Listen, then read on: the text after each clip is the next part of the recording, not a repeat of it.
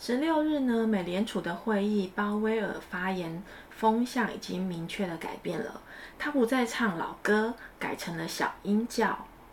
因此呢，三大指数道琼斯工业、标普五百、纳斯达克都在日内出现了大幅度的震荡。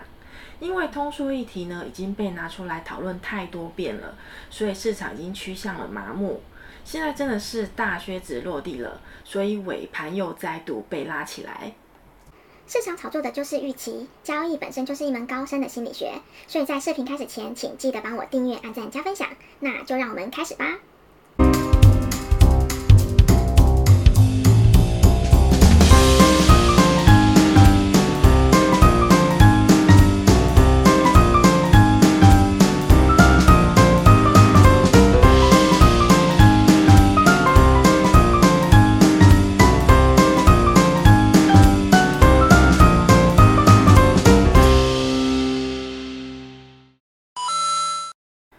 美联储在发言中提到，如果通胀预期过高的话，将会调整政策。之后，随着数据，将讨论缩减再购的规模。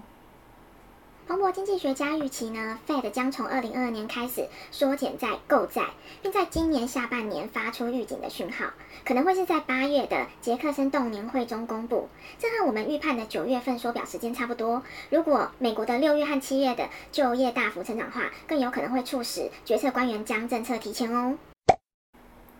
这是美联储的上调通胀预期与提前加息的日期呢？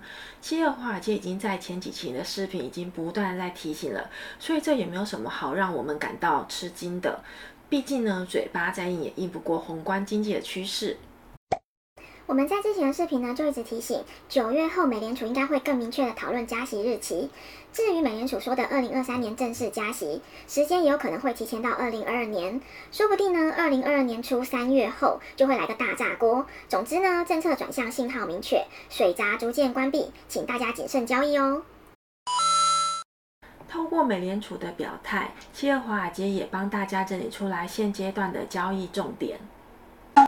一水闸逐渐收紧了，所以估值过高的股票即将回归十五到二十个 percent，所以盈利稳定的股票可以等待回调后再逢低布局。股票的仓位请严格控管。大盘回调后呢，应该不会像二零二零年疫情期间那样的暴力拉升，应该会属于缓慢的上升，所以请保持耐心，用时间换取利润。二。成长股的前景变得非常的不乐观，技术面良好的还可以做点波段或炒点新闻，除非你真的是非常看好某个赛道，并可以坚持的长期持有，不然的话，做不到的话，千万别跳坑啊！我们之前才会一直说反弹要走啊，虽然目前呢反弹高度有限，我们一直也走不了。毕竟盈亏比率一直没有到划算区间内，只能说明控盘方实在是太机车了，舍不得割的只能比拼耐心了。因为美元下跌的关系，所以大宗商品的价格会被打压，所以大宗商品千万不要追高，暴跌的风险非常的大，要注意哦。虽然美联储的发言让市场偏向更谨慎了，所以三大股指出现回调，这都还是属于正常的回调范围内，所以不用太紧张。七月华尔街呢，继续保持大盘创新高后，会在高位持续震荡，直到趋势明确的看法。真的很担心会大回调的朋友们，可以先关注 UVXY 是否出现两个礼拜左右的横盘震荡，以及三大指数是不是逐渐靠拢并创出新高。在这两个条件一起出现的情况下呢，股市会出现大幅度回调的几率会比较高。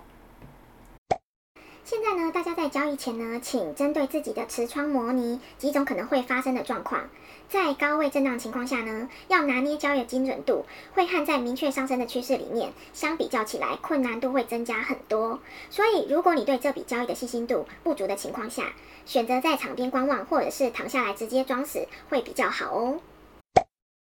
长线看多的投资方式呢，就是要逢低买入优质股票，也就是巴老爷子说的，在大折扣的时候买入基本面优良的股票。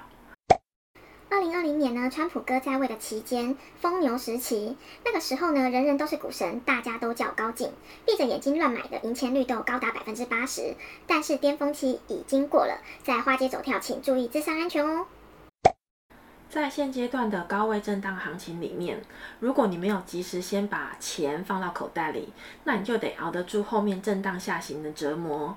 万一哪一天呢，脑子突然差了一下，踩错了节奏，那企鹅和小花也只能默默帮您祈福了。